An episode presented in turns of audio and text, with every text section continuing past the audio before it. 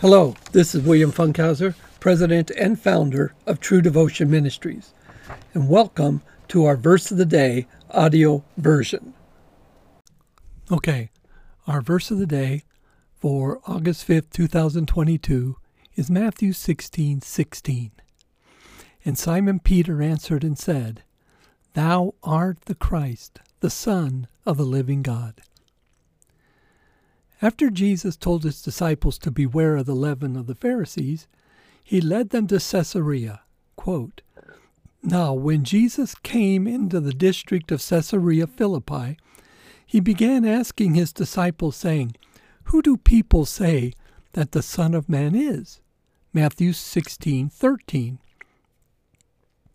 Caesarea Philippi lies approximately 25 miles northeast of the Sea of Galilee where the population is mainly Gentile. It was an area associated with idols and rival deities.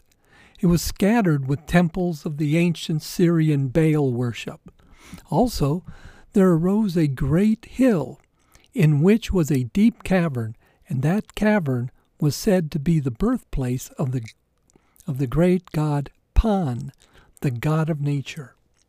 Also, there was a great temple of white marble built to the godhead of Caesar.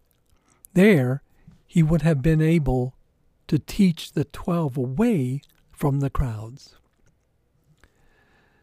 Now, here Jesus asks them a question quote, Who do people say that the Son of Man is? And they gave him several answers. Some say John the Baptist, and others Elijah, but still others Jeremiah or one of the prophets. Matthew 16:14. Some thought Jesus was a herald of national repentance like John the Baptist, or a famous worker of miracles like Elijah. And some believed he was someone who spoke the words of God, like Jeremiah and the prophets. Perhaps in seeing Jesus in these roles, many hoped for a political Messiah who would overthrow the corrupt powers oppressing Israel. The disciples, who often mingled with the crowds, were in a good position to hear what people were saying about Jesus. Then he asked his disciples, quote, He said to them, But who do you say that I am? Matthew 16:15.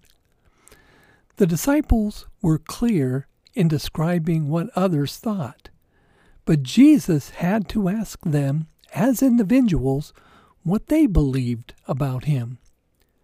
Quote, and Simon Peter answered and said, Thou art the Christ, the Son of the living God. Matthew 16:16. 16. Jesus presupposes that his disciples would not have the same beliefs as others had. They would not follow the spirit of the age and shape their views by those of the people of that period. Simon was very clear and concise. This was a most powerful confession of his faith. He is, in essence, declaring Jesus to be more than just a man.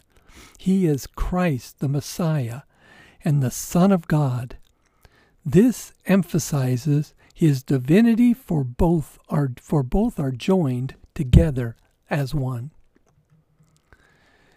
And he responded to this answer given by Simon, quote, Blessed are you, Simon Barjona, because flesh and blood did not reveal this to you, but my Father who is in heaven.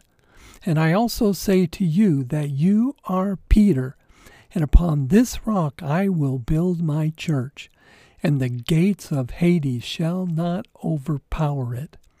I will give you the keys of the kingdom of heaven, and whatever you shall bind on earth shall be bound in heaven, and whatever you sh- shall loose on earth shall be loosed in heaven.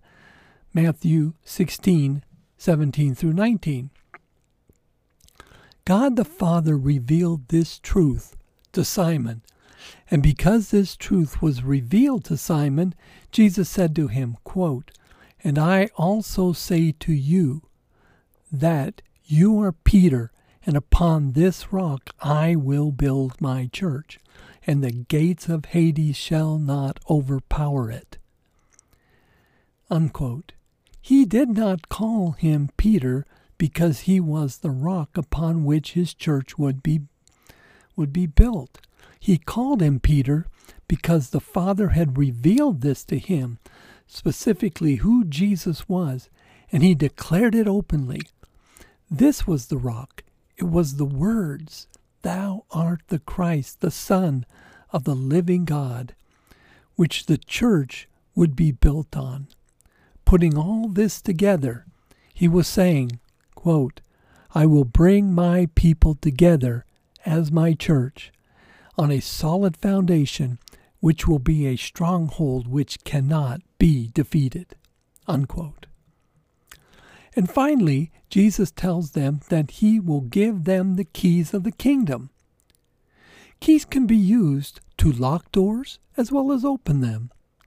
Part of the gospel message is that faith is necessary. Without faith in Christ, quote, without faith in Christ, the door of he- to heaven is shut and barred. He who believes in him is not judged. He who does not believe has been judged already, because he has not believed in the name of the only begotten Son of God.